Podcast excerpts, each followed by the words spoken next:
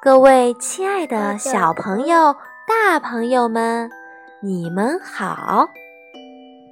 我叫张明轩，我那你来自哪个幼儿园呢？我来自基德堡绿地幼儿园，我是周六班的。哦，那你今天要和妈妈和大家分享什么故事呢？偷书贼，好的，那我们现在开开始吧。。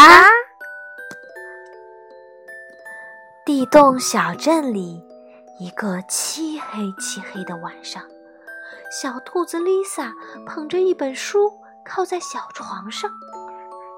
这时候呢，月亮上飞来的小东西，哦，大家没有发现，每一座房子里，每一张小床上，爸爸妈妈都陪在宝贝的身旁，给他们讲好听的故事。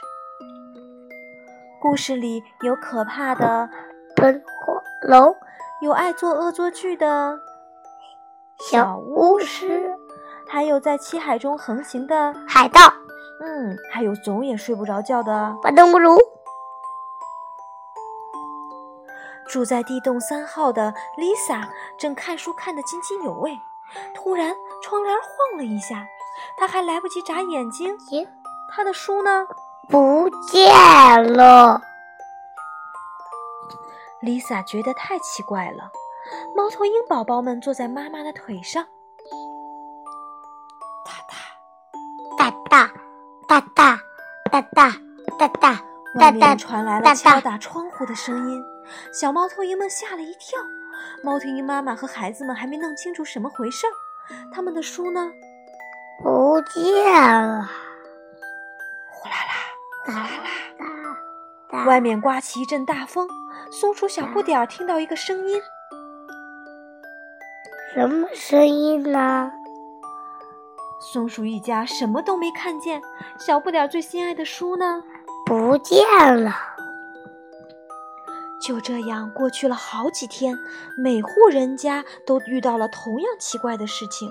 这家丢了五本儿，这家丢了六本，家家户户的书架都空了。地洞小镇流言四起，大家都说偷书贼藏在床底下 Lisa 呢。她一心想要解开这个秘密。密。一天晚上，Lisa 在屋子里摆了一大摞书，她想看看能不能把偷书贼呢。过来等啊等啊，Lisa 都快……睡着了，突然，她听到了翅膀扑闪的声音，是蝙蝠。还是小鸟？ Lisa 看到她家地上出现了一个巨大的黑影，Lisa 想，我才不怕呢！她猛地推开窗户，对着外面的怪物大叫：“你不要再偷我们的书了！”立刻马上把我们书还回还回来！非常抱歉，我就是那个偷书贼。 Lisa 循着声音望去，她简直不敢相信自己的眼睛。那个小东西羞愧地低下了头。Lisa 让这个小东西坐在她的腿上，严肃地跟她说：“你不能再从大家的书架上拿书了。”小东西流出了眼泪，他小声地说我知道错了，但是我没有人跟我讲故事。 Lisa 叹了一口气，心想：这个小东西看起来真伤心。如果每天晚上有爸爸妈妈给他讲故事，他就不会偷书了。这天晚上，他们制定了一个秘密划。计划，偷书贼开始干什么了呢？把书还给他。对了，当小东西把书还给大家之后，Lisa 把朋友们召集起来，告诉他们小东西忙活了一晚上，改正了自己的错事。小东西还给大家说了，对不起，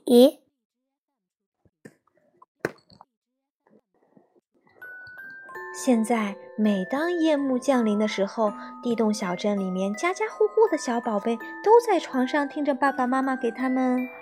讲故事。如果你细心的话，你会发现，曾经那个偷书的小东西呢，正开心的坐在某个小朋友的床头，心满意足的。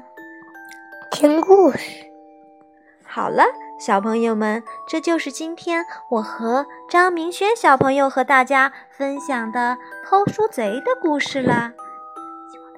希望大家能够喜看欢我们这这个故故事事。